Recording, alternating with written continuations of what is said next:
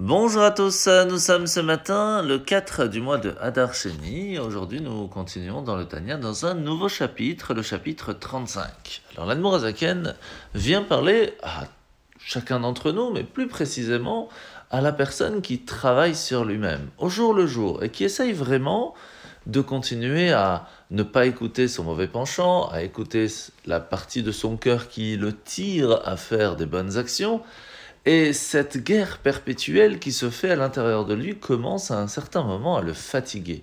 Et il se pose la question, mais où va être ma récompense? Je ne fais que ça au jour le jour et pourtant je ne vois aucune facilité qui s'installe dans ma vie. Mon, mon, mon, mon, âme est toujours présente à avoir ses pulsions, ses envies, à être attirée au plaisir de ce monde. Pourquoi? Pourquoi est-ce que Hachem ne me fait pas tout simplement un sadique et comme ça, je n'ai plus de mauvais penchants, ce sera plus facile? Et la réponse, elle est que non. Notre travail de rechercher à repousser cette envie, notre réussite à faire les bonnes décisions, à prendre ces bonnes décisions et à faire en fin de compte ce qu'il faut, c'est exactement ce que Hachem veut. Et mieux que ça encore, cela nous permet de vivre un moment tellement grand que Hachem se trouve avec nous d'une façon extraordinaire, parce que nous nous sommes battus, parce que nous avons pris les bonnes décisions. Et donc, il ne faut pas en être triste, il faut en plus en être heureux. Alors, la mitzvah de ce matin, c'est la mitzvah négative numéro 251. C'est la mitzvah qu'il est interdit de faire du mal à une autre personne. Ça peut être physique, ça peut être moral, ça peut être avec la parole, quel que soit ce que l'on peut faire à une autre, toujours faire attention à ne pas le blesser. La paracha de la semaine, nous sommes parachat Vaikra.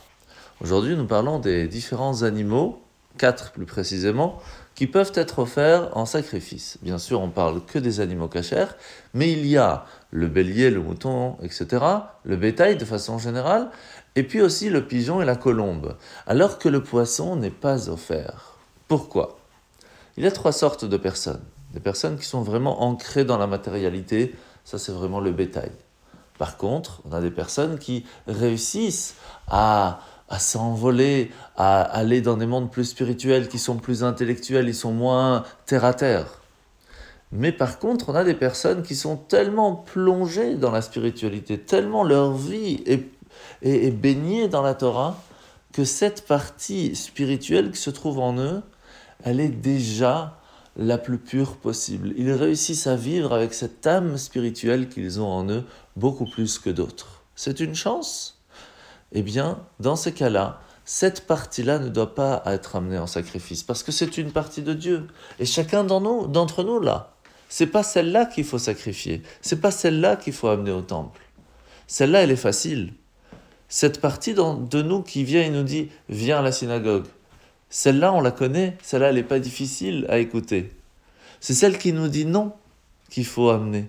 C'est cette difficulté, cette pulsion, cette envie d'aller autre part qu'il faut travailler, qu'il faut repousser pour pouvoir amener à la synagogue. C'est là le message de la paracha de cette semaine. Amener un sacrifice, c'est faire un don de soi. Aller au-delà de nos envies pour faire plaisir à Dieu. Bonne journée à tous et à demain.